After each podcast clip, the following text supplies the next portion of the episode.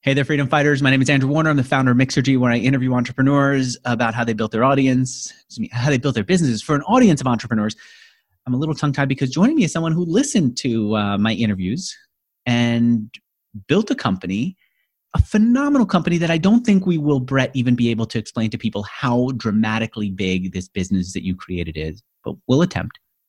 Brett Kopf is the founder of Remind they are like Slack for school. It's the way that teachers can communicate with their students, the way that parents and teachers can talk to each other, the whole thing. It isn't, how many schools is it in now? Or how do we, give me some stats about how big this is. Stats, sure. Uh, we have 30 million active users. Uh, over 70% of teachers in the United States use it. And as a measure of engagement, they send over 100 million messages a day. And what's a typical use case? Uh, there's a few. Like one might be don't forget you have a quiz coming up on Thursday. A very popular use case is it's six o'clock and seventh grader named Johnny doesn't know how to do a math problem. He'll take a picture of it, send a text safely over a Remind or a push notification to the teacher, and ask a bunch of questions, and they'll just start chatting about it. So where it started is just a system, hence the remind, to send reminders. It's become this platform that facilitates multiple types of communication, either inside or more predominantly outside of the classroom. You say what percentage of teachers or schools are using you? Yeah, it's about 75% of the teachers in the country that actively use us. It's not just use us, they actively use us. It's a big number. And we operate um, in K 12, higher ed, pre K through five. Um, and we're very proud of this. We operate in some of the lowest income districts in the United States. How much outside funding do you guys take to do this? We've raised over $60 million in venture capital, some, some big names in the business. And you brought in big name management.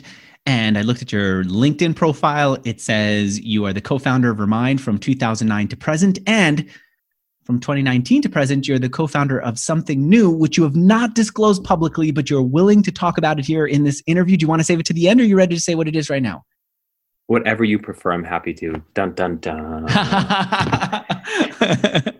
you know what? Let's save it for the end of this interview. Okay. Um, I will say this interview is sponsored by two phenomenal companies that are helping me tell the story of how Remind was built and what Brett is going to be doing next. The first, if you're hiring developers, you should know about toptal.com slash mixergy. And the second, if you're looking to build a website and get started, or frankly, you don't like your hosting company and shift over to a new one, I want you to go to hostgator.com slash mixergy. Brett, were you, were you entrepreneurial growing up? Not really. Um, I was a pretty typical kid. I grew up in Skokie, Illinois. It's a suburb of Chicago, and I mostly cared about sports. I played a lot of sports, but I didn't really get into the whole entrepreneurship thing until I was a sophomore in college.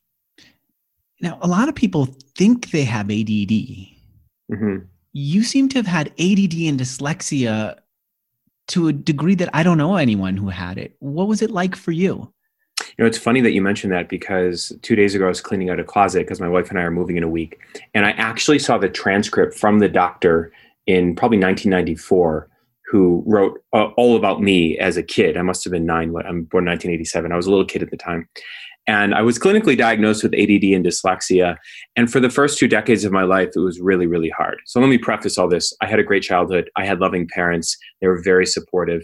Um, and school was incredibly hard for me because you know school in the united states there's sort of the structure and they say you need to fit into this. 99% of students need to fit in this box.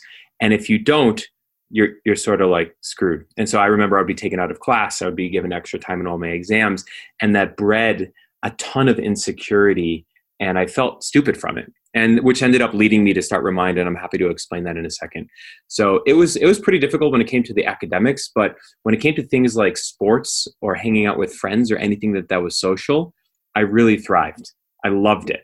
I just didn't know at the time that i could have a career in that not nor was i thinking about a career at nine years old.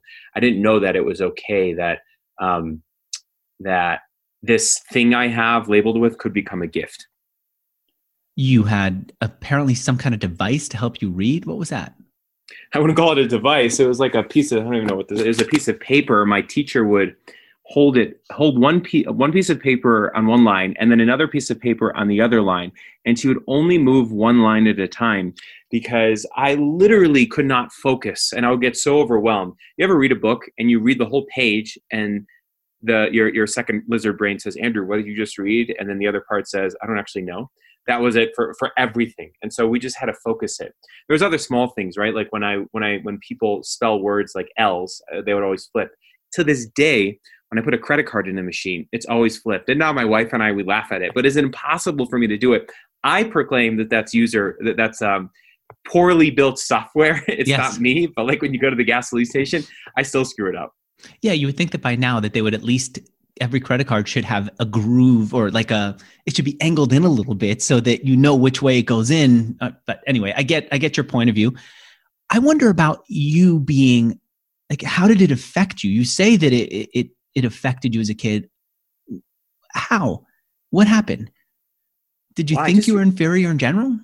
Yeah, because I worked two or three times as hard. So my dad was an entrepreneur. My mom was a therapist and had her own business, and I saw them work their ass off. My dad would get up at 4 a.m. and so there was this like this this it was bred into us to just work hard. And so I would work really hard, but the results I got were horrible. And I had all these really smart friends who had to try two times less hard yeah. And they would get great grades. And there was some times where I got made fun of because of it. But one of the hardest things is I would always be taken out of class because I had extra time. And everyone would say, Why does Brett get extra time? Why is he special? And it wasn't a good special. And so then I would get Why is he stupid?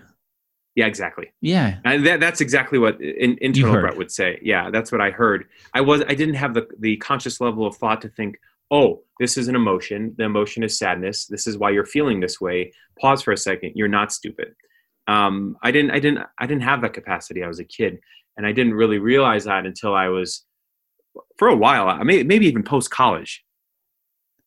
Wow, I I try to think about did I I try to think about myself and how much that if the way that people felt about me growing up affects me even to this day.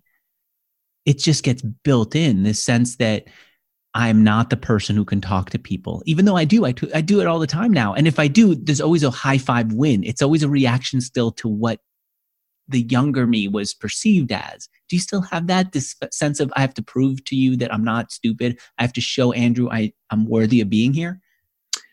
You know, I would lie to you if I said I didn't have a part of it. And no offense, lovingly, it's not to you. Mm-hmm. Um, it's probably to my father who has passed. Now we're getting a bit Freudian here. Do it. But I didn't realize until I started Remind, and so I started Remind in like 2007 or 2008. We killed ourselves for years, um, and it didn't work for a very long time, which I'm happy to talk about. But we worked so hard. We work 17, 18 hours a day for a long time, and not because we have some type of badge on of honor. We just cared.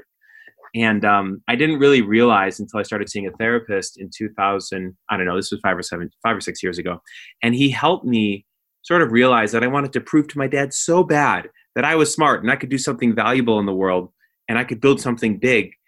That um, that was a lot of the propulsion that would drive me to build Remind to something successful. Now, my dad loved me unconditionally, absolutely loved me unconditionally, but it was sort of that it came out of a pain, which I actually think happens with a lot of entrepreneurs. It came mm-hmm. out of mm-hmm. like a deeper pain of me not, not feeling accepted, or my dad in this case accepting like just accepting my identity. This is who I was. Um, and it, now at this point, I'm I'm really happy with who I am and also who I'm not. There is a part of me though that has a chip on my shoulder that wants to build something big again because I did it because once to prove that it's that you could really do it that it wasn't luck. You know, there the lizard brain part of me um, would say yes to prove that. The healthy part of my brain says do it because it brings you fulfillment and joy. This is how you want to spend your right. life, and that is the true statement. But I would lie to you if I, it would be a lie if I said there's never, there's a little part that sometimes says is like, oh, you're not worthy, or like, are you really going to do that? Or like, you need to prove this to someone. You know, I, I feel like when my dad passes, his voice will be even louder in my head, and me telling him what's going on will be even more dramatic. But I came to this realization years ago through journaling that one of the things that I aspire to be is someone like my dad was at his height I remember he was manufacturing women's clothing. He was selling it at stores. Some stores would even pay him in cash, which for a kid, you don't understand a check. I still try to explain to my kids what a check is. It's hard to grasp it. But cash, you see, and I remember they would go into the back of these stores, they would put cash in these machines that would just count the money, and then he would take it so he walked out of the store and not be robbed by somebody on the street. He would put it in his sock. And then we'd go to the to the safe deposit box and he would have like this safe deposit box full of cash and Tic Tacs and cigarette to smoke as he walked out. We're talking about like, so it's a very sexual experience there, right? That's awesome. But I, I, realized there was a sense of anything is possible in that world. He wants to go out and buy a sports jacket in the middle of the day. He could do that. He wants to wander into a store and take over the cash register and be the big man who who like upsells people for the store that's buying his clothes. He could do it. For you, when you're reacting to your dad, what was he like that you'd need to react that way, that you would want to show him? Now that he's passed, you mean? Uh, what was he like as a kid to you that make you now want to show him oh. that you could do it to prove to him? Was he hard no, on you? Was he what? No, he, he was like unconditionally loving. Like I, I know with hundred percent confidence that he loved myself and my brother, who's my co-founder, more than anything in the world. And so I never questioned that um, we were just very different people. He was very direct. He was very aggressive. He was pretty analytical, and he just like there, he just cut to the bone. Uh, yeah, uh, which is a little bit more how my brother is sometimes. And I'm just not like that. I'm more like my mom, who is like way more empathetic and way more emotional. Someday, if she watches this, she'll start tearing up. Um, and I think that we just had a difference of personalities. And I don't know if my dad was able to look at me and say, "Oh, like Brett has his own unique gifts." and his weaknesses and he's going to be great at whatever he's great at versus I want him to do this thing and maybe follow in my footsteps. But you know, the funny thing is, to close the loop, he's passed. He passed a few years ago. And I no longer hold resentment. I no longer hold anger. It's if anything, it's just sometimes sadness because you you when someone's with you all the time, you sort of think that they're going to be there forever, especially if they're an important part of your life. And then like that, they're not.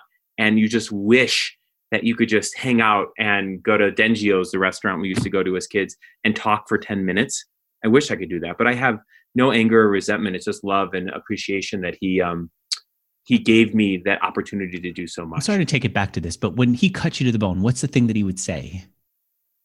Oh, you know, cut to the bone might be a bit aggressive. He cut to the bone, meaning in the way he would speak, it was just so, so aggressive and direct. I'll give you an example. Yeah. Um, I was working on, when I was in fourth grade, I was working on this simple math assignment. It was just like learning how to do your nines, nine times nine is 81. And I just couldn't do it. I was so bad at math. And he's like, why aren't you getting this? It's just so simple. It's easy. Just, ah, just, I don't know, have your brother explain it to you. And, um, and then it was like, oh my God. It's like, oh, I already thought I was stupid. My friends think I'm stupid. No, my dad thinks I'm stupid. I'm an idiot. I get it. You know what? My dad was, he was super social and so he would say, "You don't know how to talk about anything except for politics and whatever whatever business thing you read." And that stuck with me because it was so so true.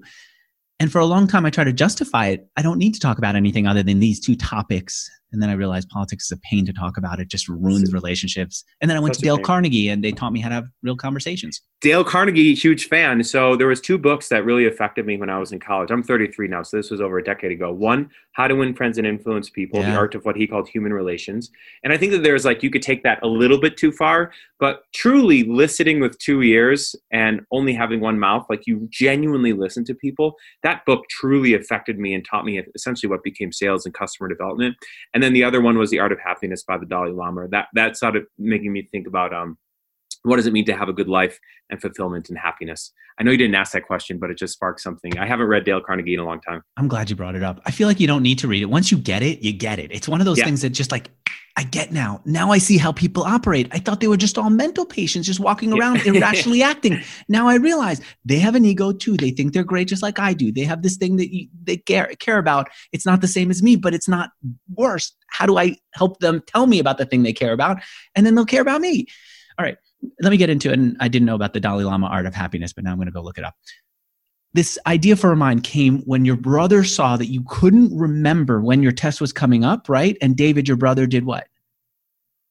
So um, I was frustrated in college and I kept forgetting about assignments and quizzes. And so my brother used an Excel macro. So on my PC, he built this thing where every 10 minutes it'd say, Is it time? Is it time? Is it time? And he would send a text through what's called the mobile gateway. It is the most un untechnical, unsafe, and uh, unreliable way to send a text message at the time. It's like your phone number at AT&T Verizon.net.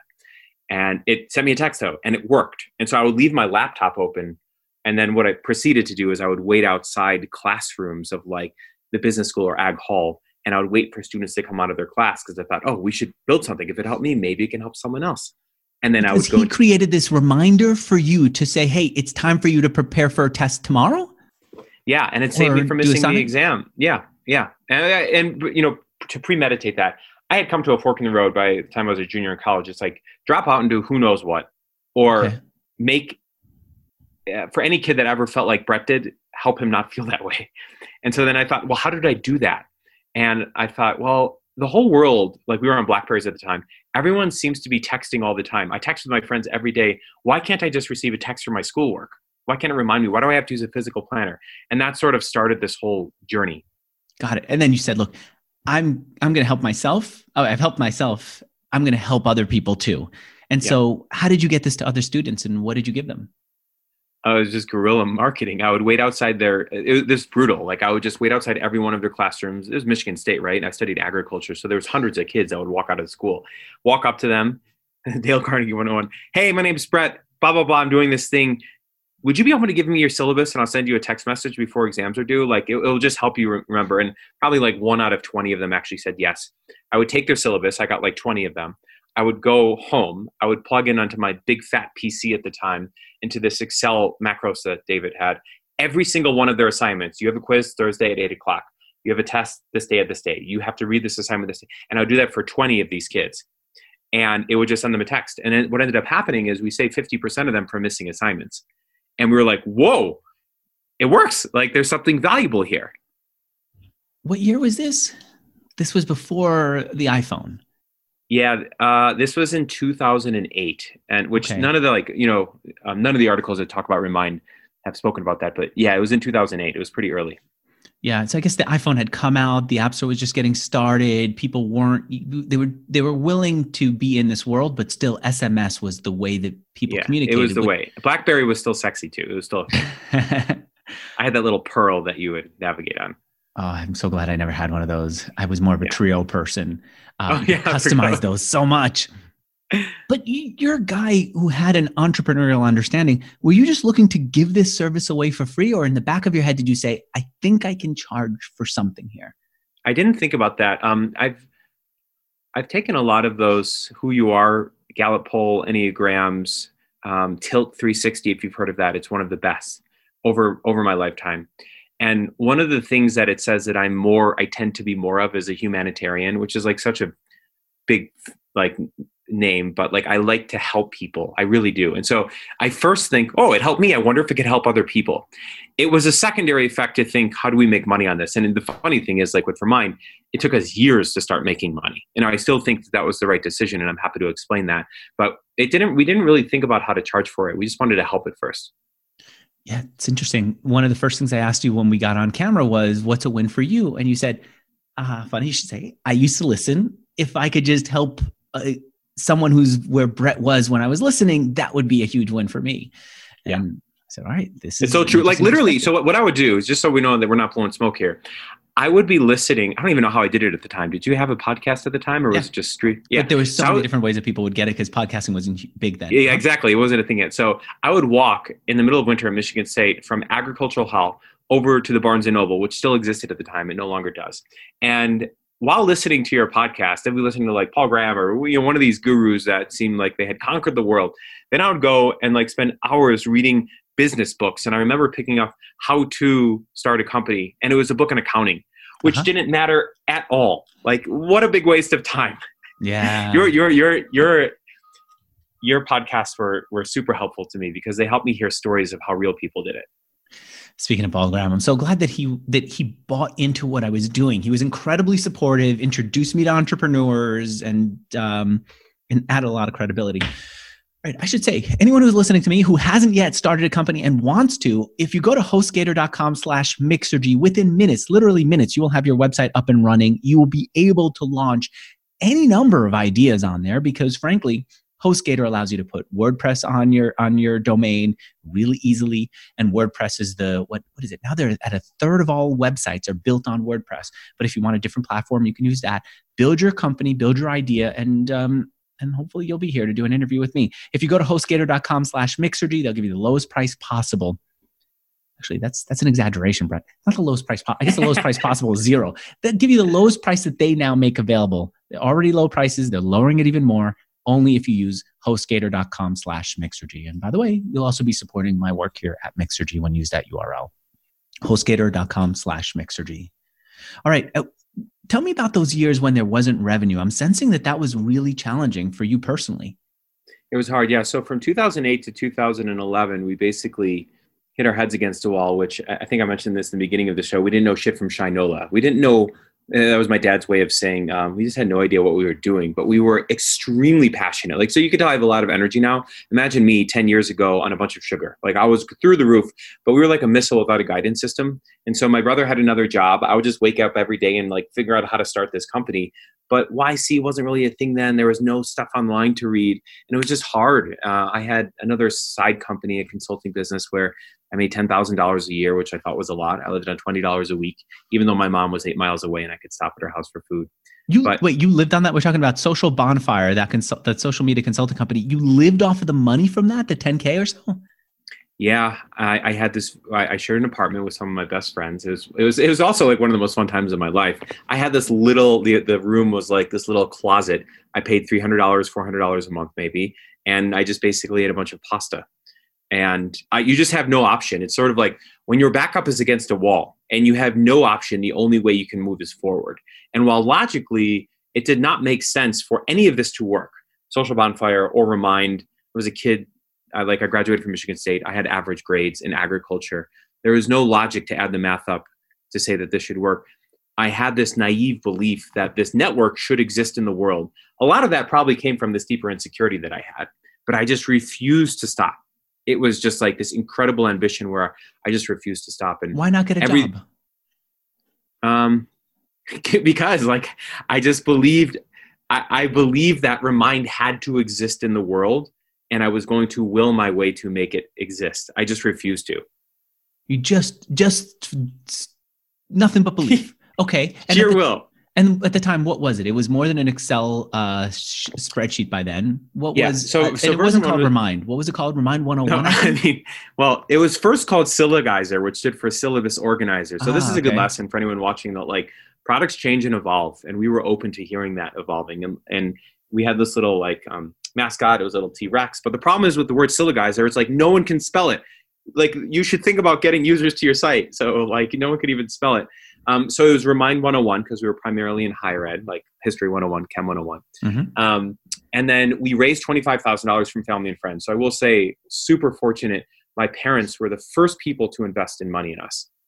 And they wanted to end up investing more. And we told them no because we felt, you know, we were middle to upper class, but mm-hmm. we felt like it was too risky to do more because we didn't want them to lose all their money.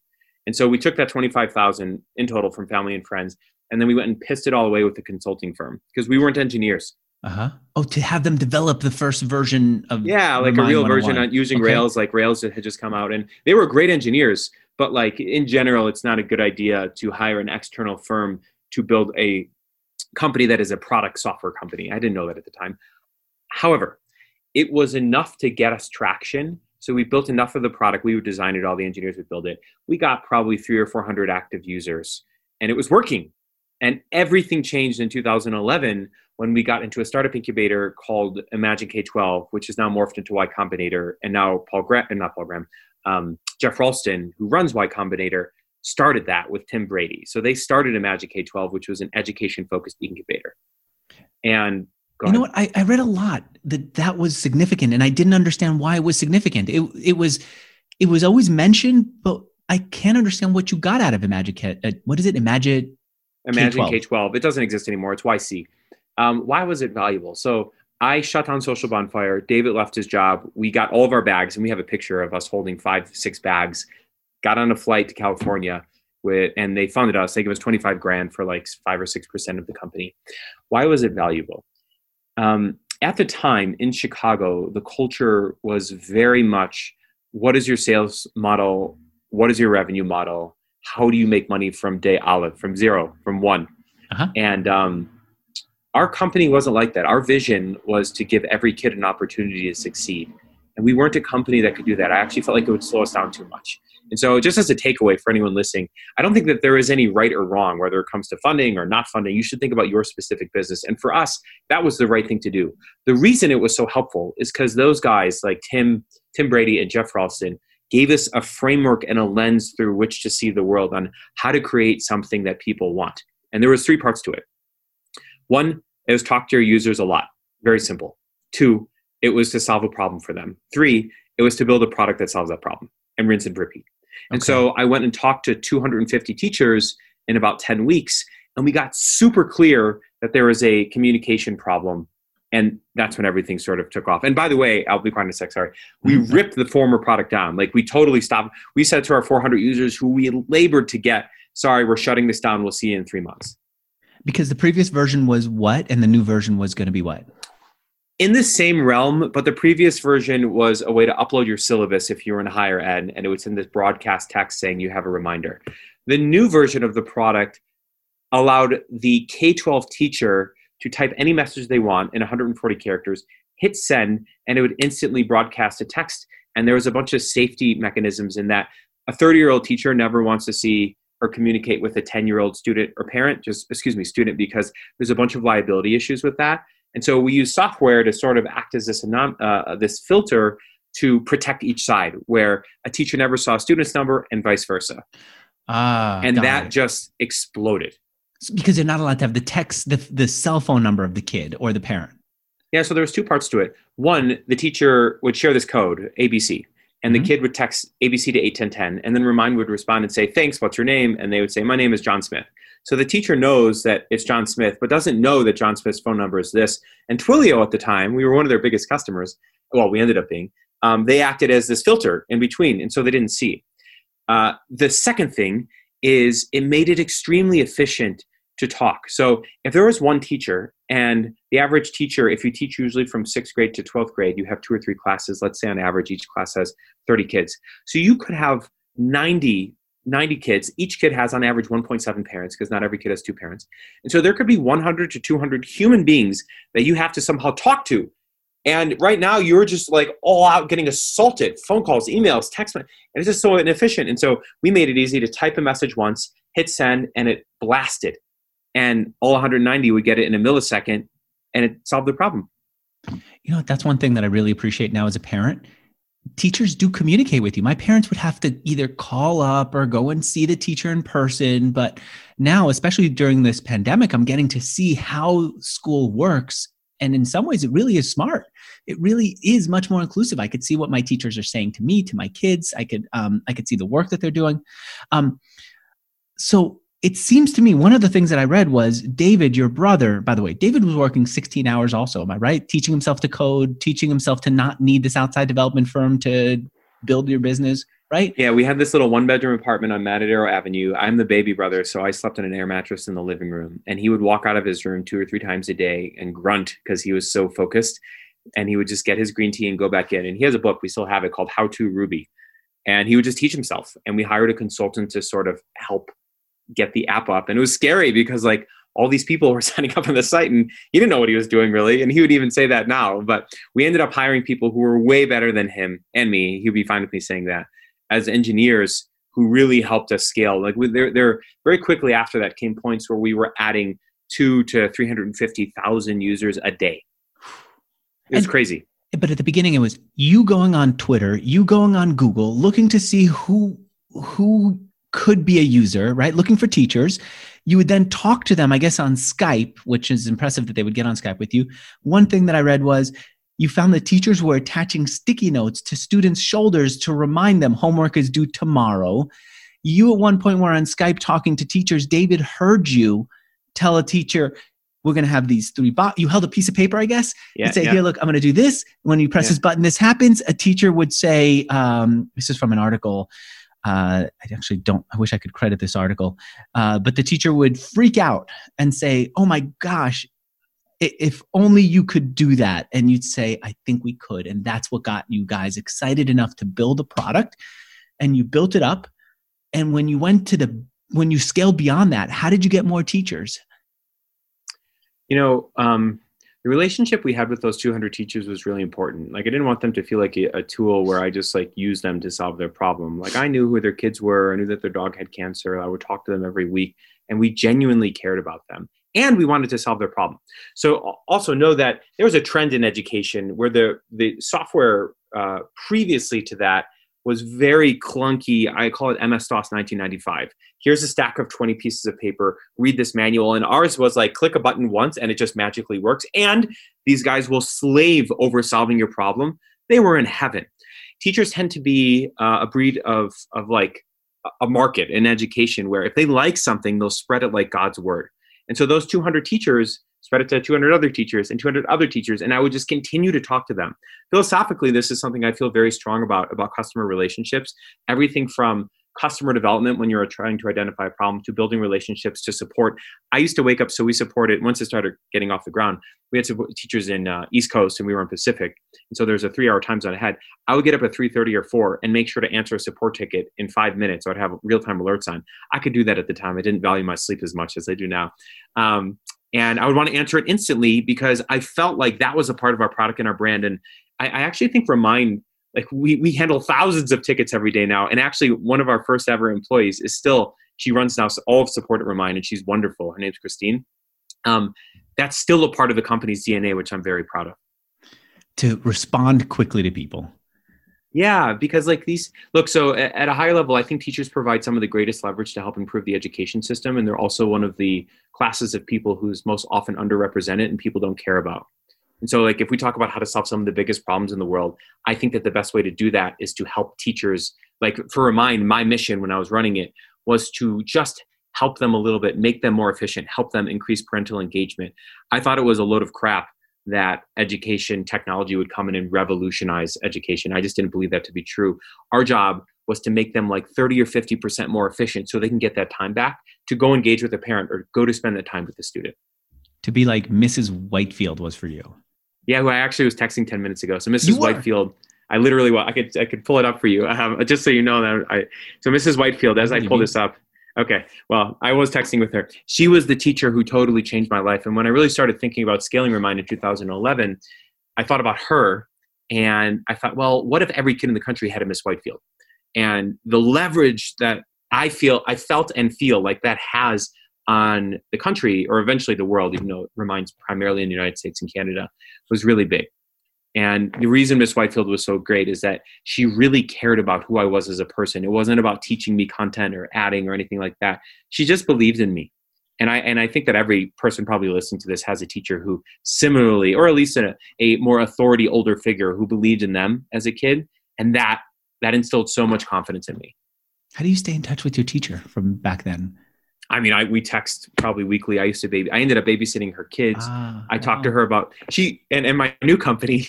Funny enough, she didn't know this, but she actually used it because someone else was using it, and I just texted her and say, "Hey, thanks for using this," and she's like, "Oh my gosh, that was you! I didn't know." That's how secretive you will have been about the company. You just wanted to keep it private. Well, so I, am definitely the uh, antithesis of not. I'm, maybe that's the wrong word. I'm not a secretive person. However, Remind it was it got very big, and you know we at points we were on like New York Times and the Wall Street Journal, and there's all this like publicity around it. And after you know 2017 or 18, when when I stepped aside from being a CEO, I decided to travel with my wife and take some time off and breathe.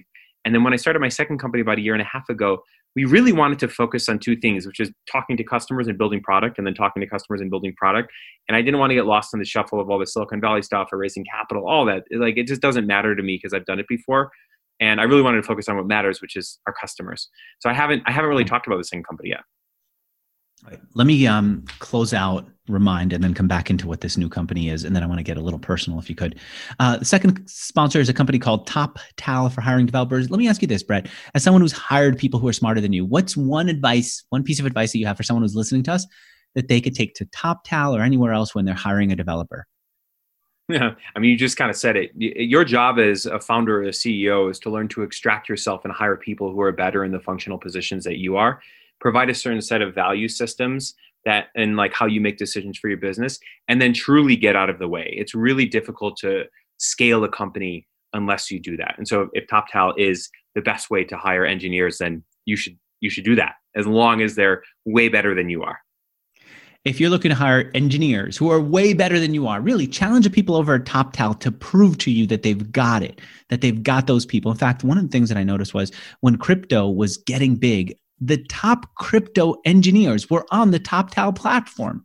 And that goes for many other um, areas. And that's because TopTal decides that what they're going to do is reach out to the best of the best people, get them on their platform. They don't even have to be full timers with the platform. But if TopTal has them and a company wants to hire them, TopTal can make that match. If you're out there listening to me and you've heard me talk about TopTal for years, I urge you to go to toptal.com slash mixergy and start a conversation with them. You have nothing to lose. They're not going to charge you for a conversation, but they could, in fact, challenge them to rock your world.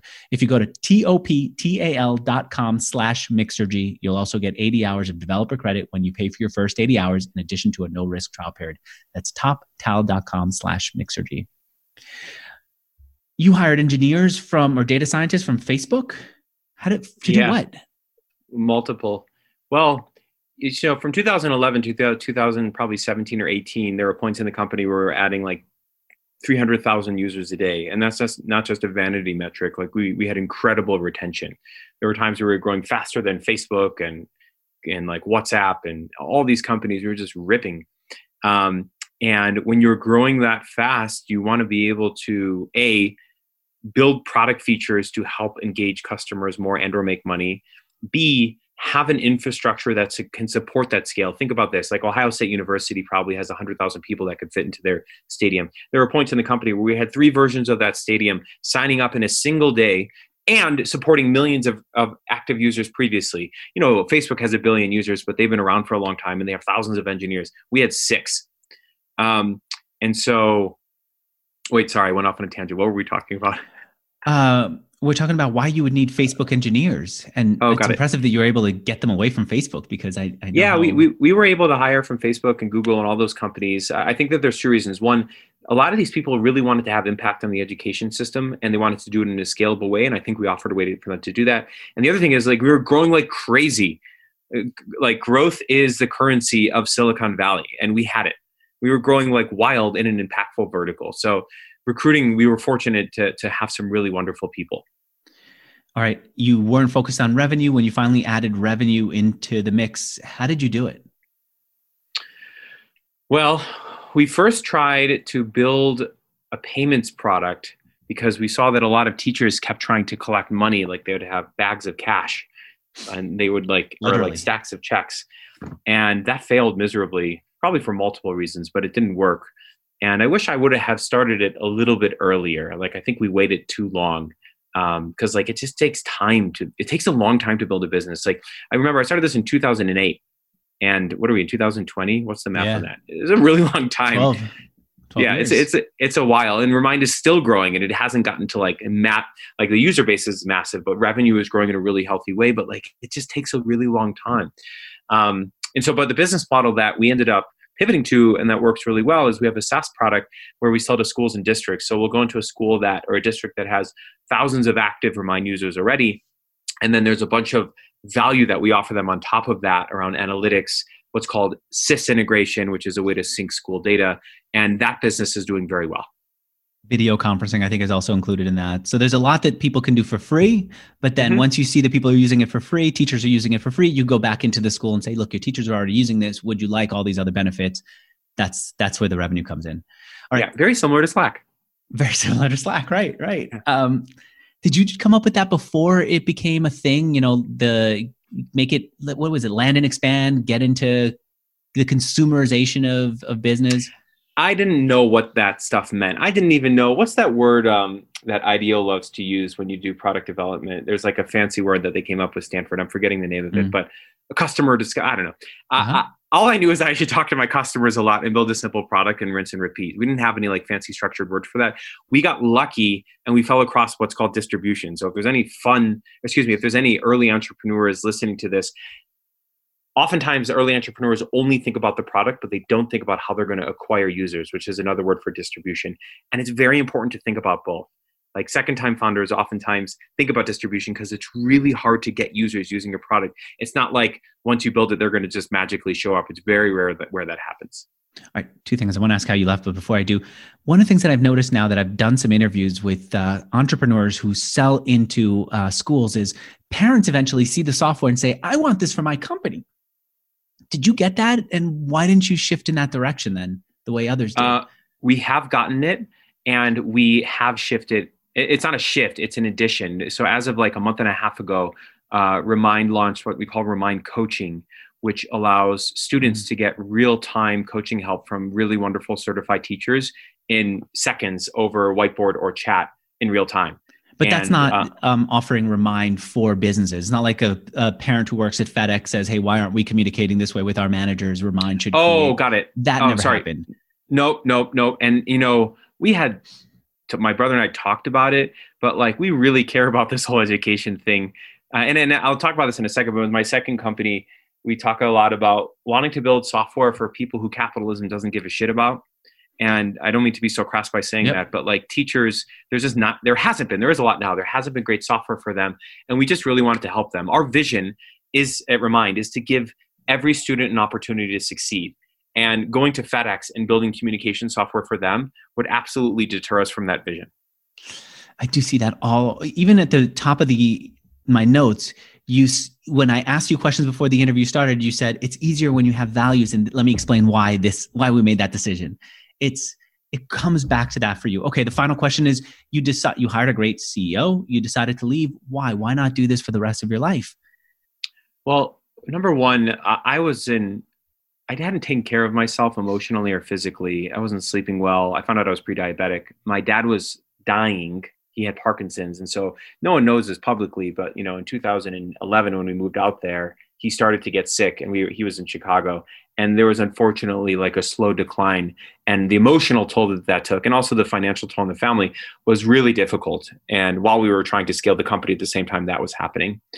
And the second thing was i, I decided to fire myself from the role because i i realized that we needed someone else and that was one of the hardest things i've ever done you basically say to your baby that you built from scratch you birthed that at the time I thought I wasn't good enough for it. But I knew what the company had to do in this next phase, and I knew I wasn't the right person to do that. And so I fired myself. And I was very transparent with the company, and I told the company what I'm doing and why I'm doing it. And then I went on a search for six months, and I found this guy named Brian, who um, is a wonderful person, has very similar value systems, and is an excellent operating executive. And it's worked out great. And I'm really proud of it because, you know, usually when you hear these types of stories, like it worked well at LinkedIn with you know Reid Hoffman and um, oh gosh, I'm forgetting his name, uh, Jeff Weiner, and um, it worked really well in, in some companies, but usually it fails because the whole culture of the company, the leader changes.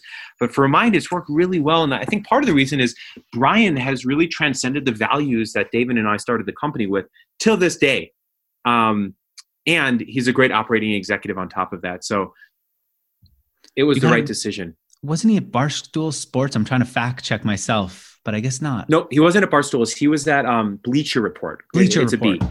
That's yeah, it, it was a Bleacher okay. Report, and they, he sold that company to some big media company, and then he was just sort of hanging out, advising companies, and I met him, and it worked.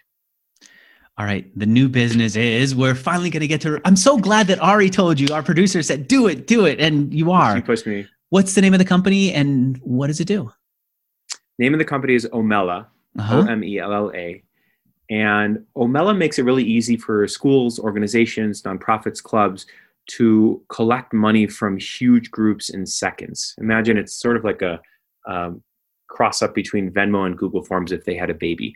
The why behind it is when we were building Remind, I noticed that all these teachers would just have stacks of cash or checks and it was very inefficient it was expensive and it wasn't wasn't transparent and if you just sort of look at the landscape of where fintech is going where if like i were to pay you $10 in a post-covid world and we were in person for pizza i would venmo you.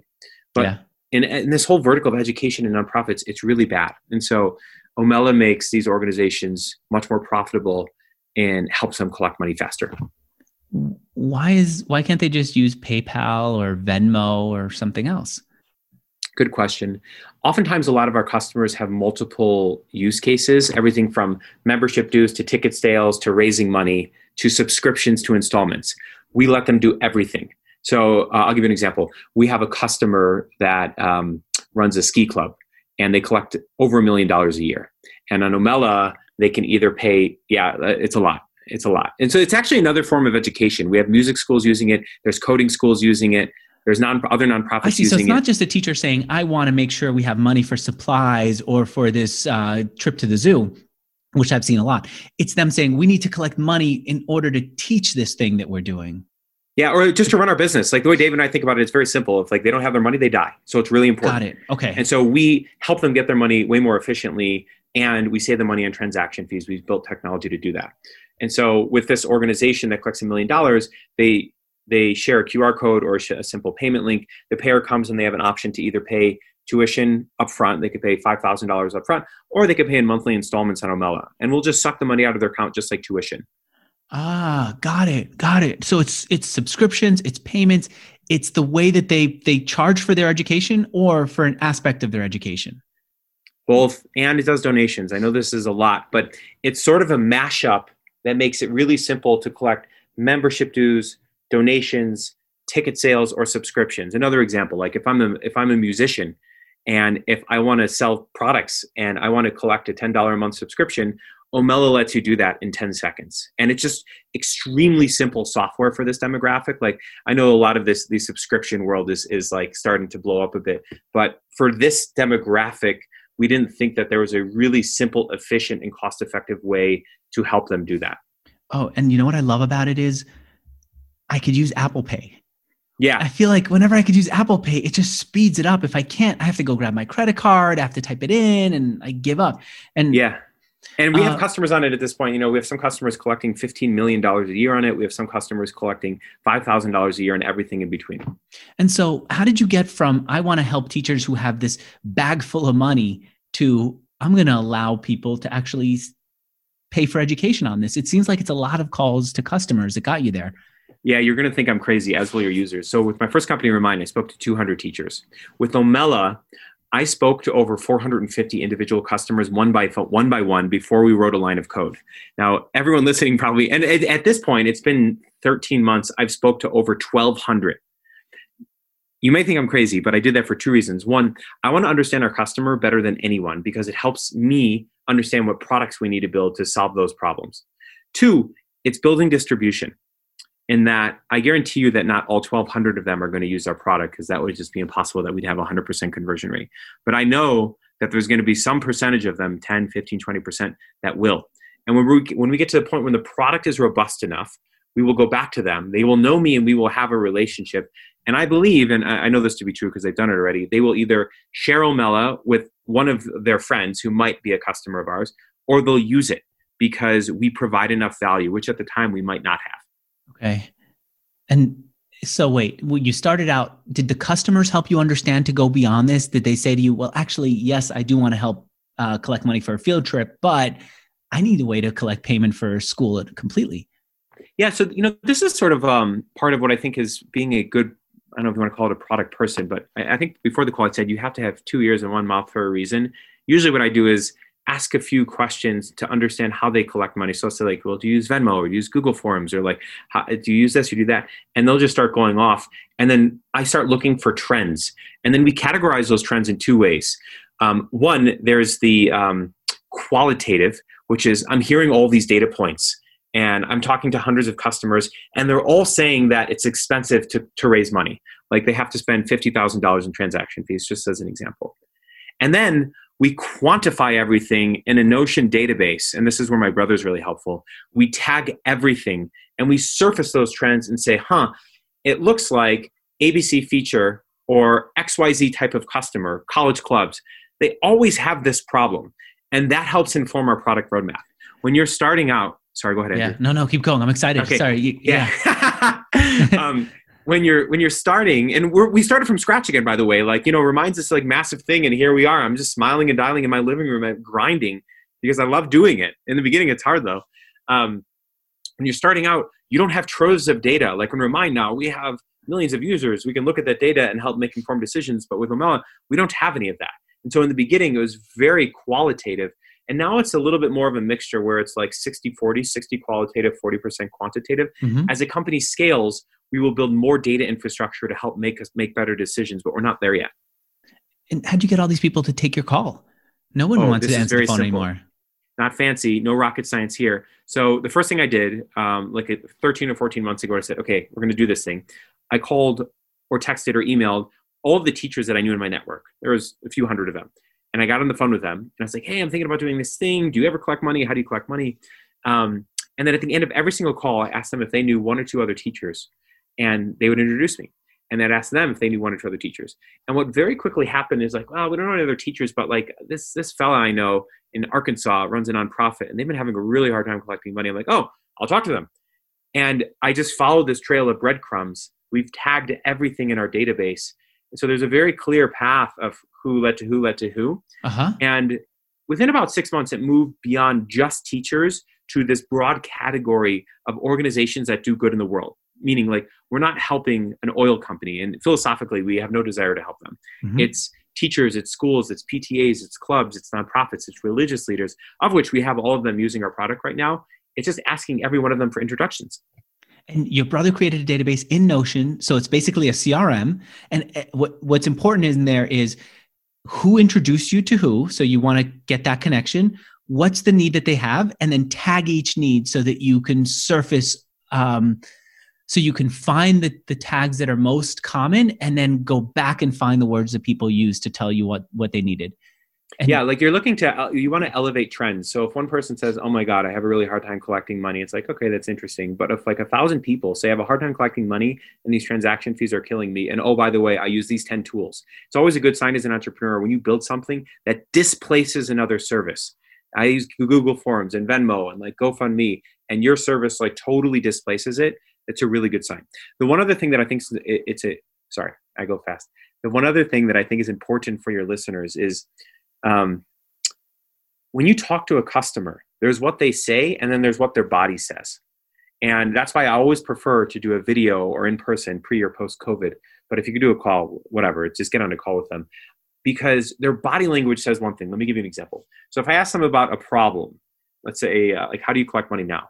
And I'm like, oh, is that hard for you? And they're like, oh, yeah, it's very hard for me. Uh, I, in the back of my head, I'm like, uh, I'm calling bullshit. Because and i'll actually tell them and i'll try to build trust where i'll say hey jane remember you will not hurt my feelings. I'm just trying to understand if you have a problem. I need you to be brutally honest with me. The, the more direct you could be the better. And i have to say that two or three times too because people just want to be nice. They don't want to yeah, hurt yeah. your feelings. And so you want to uncover that layer of truth. But really what you want to get to is they're like oh my god I use these 10 services to do this. It is so frustrating. I've spent 15 hours doing it and I've spent $8,000. It's driving me wild. And I've looked in these 10 places for it. Like when their eyes are popping out of their head and they can't stop talking about it and they're just beyond, like their body language is just jumping out. There's something there and I weight that higher. You know, Brett, you're one of the only guests that I've interviewed who will stop himself midway through talking because I've something happened with my eyes Nobody else notices it. Like if I'm if I'm going and gasping, you will stop and say, "Yeah, what do you want to say?" Most people don't pay attention, and now I see where that happens from just constant, constantly noticing what people are saying. Mm. And so, are you guys raising money for this, or are you going to self self fund it? So we self funded it for six months. We did raise a small amount of capital. We did it very quietly, um, and we have the majority of it in our bank still. Uh, but we we have the intention to build it in a pretty profitable manner. Um, and we're doing it a bit differently than Remind. You know, we cut our teeth and we learned a lot from that. We have a 100% distributed team, um, and we're making sure to make money from day one, which we do. We have revenue and it's growing in a healthy way. And we try to make very long term, thoughtful decisions. Like I'm 33 now. I'm not trying to create a billion dollar company. Like we, we Remind is hopefully on that path. Uh, I'm trying to create something that's impactful. And in 10 years from now, I want to be doing the same thing.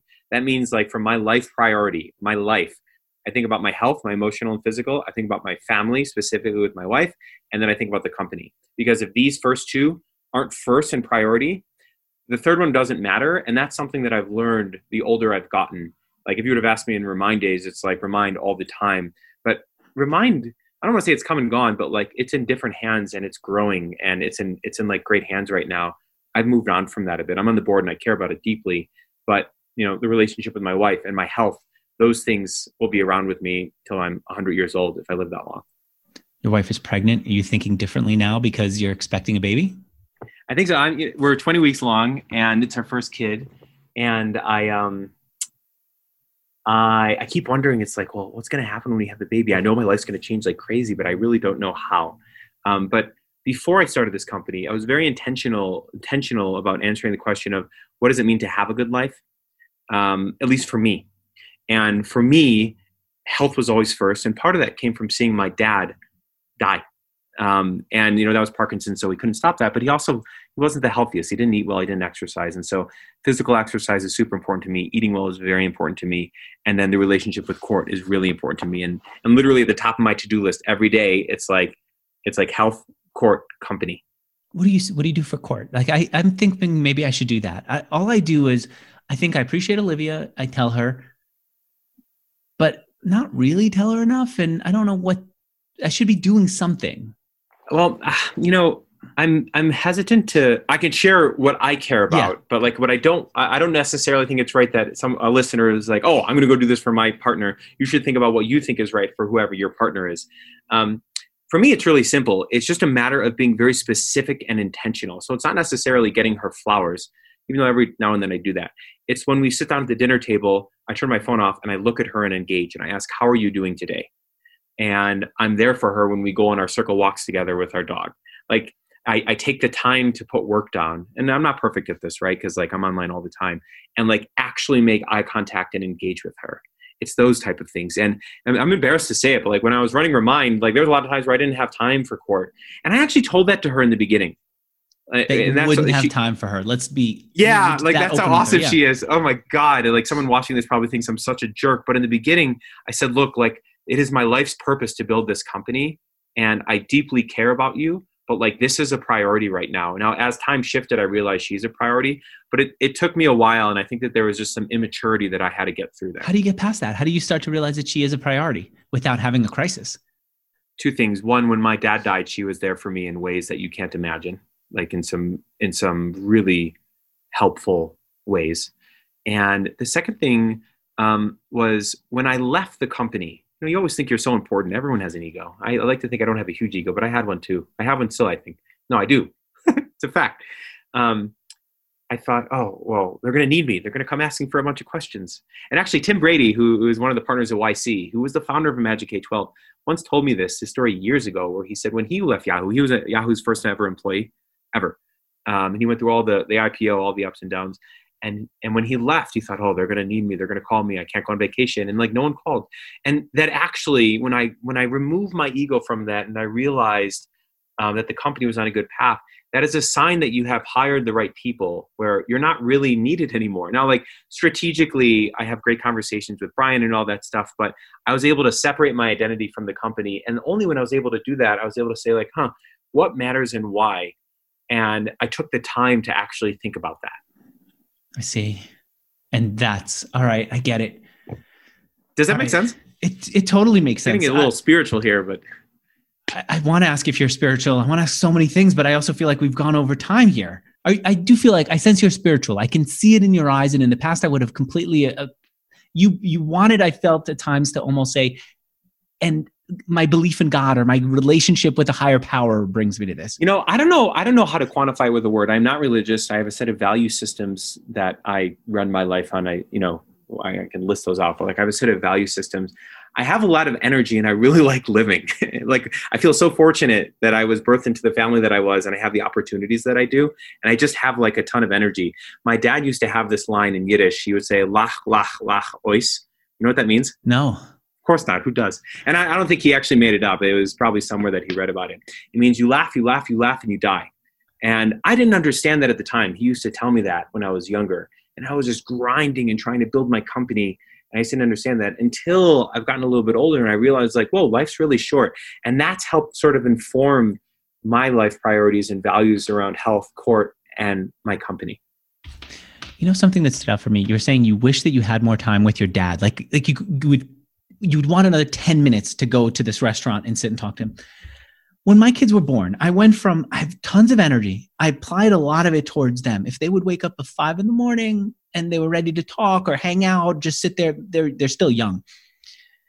I would go and sit with them. I would give them every minute that I had, thinking then I would never feel like I missed out on it. I still freaking do. It still feels like it's not like I feel like I'm satisfied and I'll say the same thing. I also thought before I, I got married, if I if I sleep with enough women, I will get that out of my system, and I'll never look back and regret. This it doesn't to that to some degree that does actually go away from that. Let's be honest. but it doesn't completely. And it kind of sucks that you can't lock up this feeling and save it for when you need it later on. Yeah, such is life. Yeah. So in, in some ways, I feel like, all right, screw it all. Then I might as well just, if I can't hold today, then I might as well just only do things that give me a benefit in the future. That's the only way to, to hold on to this moment by investing it into something that I'll get in the future. All right. You made me think about a lot of things. I really appreciate you coming on here. Um, Omella is the website. O M E L L A. What's the, what's Omella? The name of it? Yeah. Where'd you come up with that? Uh, it's it's spending three weeks for 15 hours a day searching URLs that were under a thousand dollars that someone didn't own. It sounds reasonably nice. The URL is short and it was a grand and I bought it. there's nothing like there's no like deeper meaning to okay. it. It's not sexy. Maybe that's like, like, that. I got into a cave somewhere. Actually, funny enough, if you type in Omella, if you type in Omella, we might rank first now. But before that, there was some pastor in Argentina, and his name was Omella, and his used to come up first. So that's our competition. The, yeah, you guys beat him. The website. Oh, but I can see. Yeah, he's got a good presence. But the, yeah. dude, the website is beautiful. I should be using the app for something because when I look at this app, I feel like forget schools and nonprofits. This is the way I want to pay for everything. It's just super clear. You take Apple Pay, you make it easy for me to to to understand what's going on here. Anyway, for anyone out there who wants to go check it out, it's omella.com. I'd love to hear if anyone's using it. I get no kickback or something. We're not doing an affiliate program. But um, if you want to reach out to me and just let me know what you think of Omella, how you're using it, my email address is andrew at mixergy.com. It's not like an alternate email address that I uh, that I give out. It's my actual complete email address, which means I probably shouldn't give it out because for like 13 so years, right? Yeah, like yeah. I found an old email from you. Yeah. Ah, I'm so glad to see how much you've done. I am so appreciative that you even remember Mixergy, let alone are willing to come on here. Thank you so much and continued success, man. My pleasure. Nice meeting you. Bye, everyone.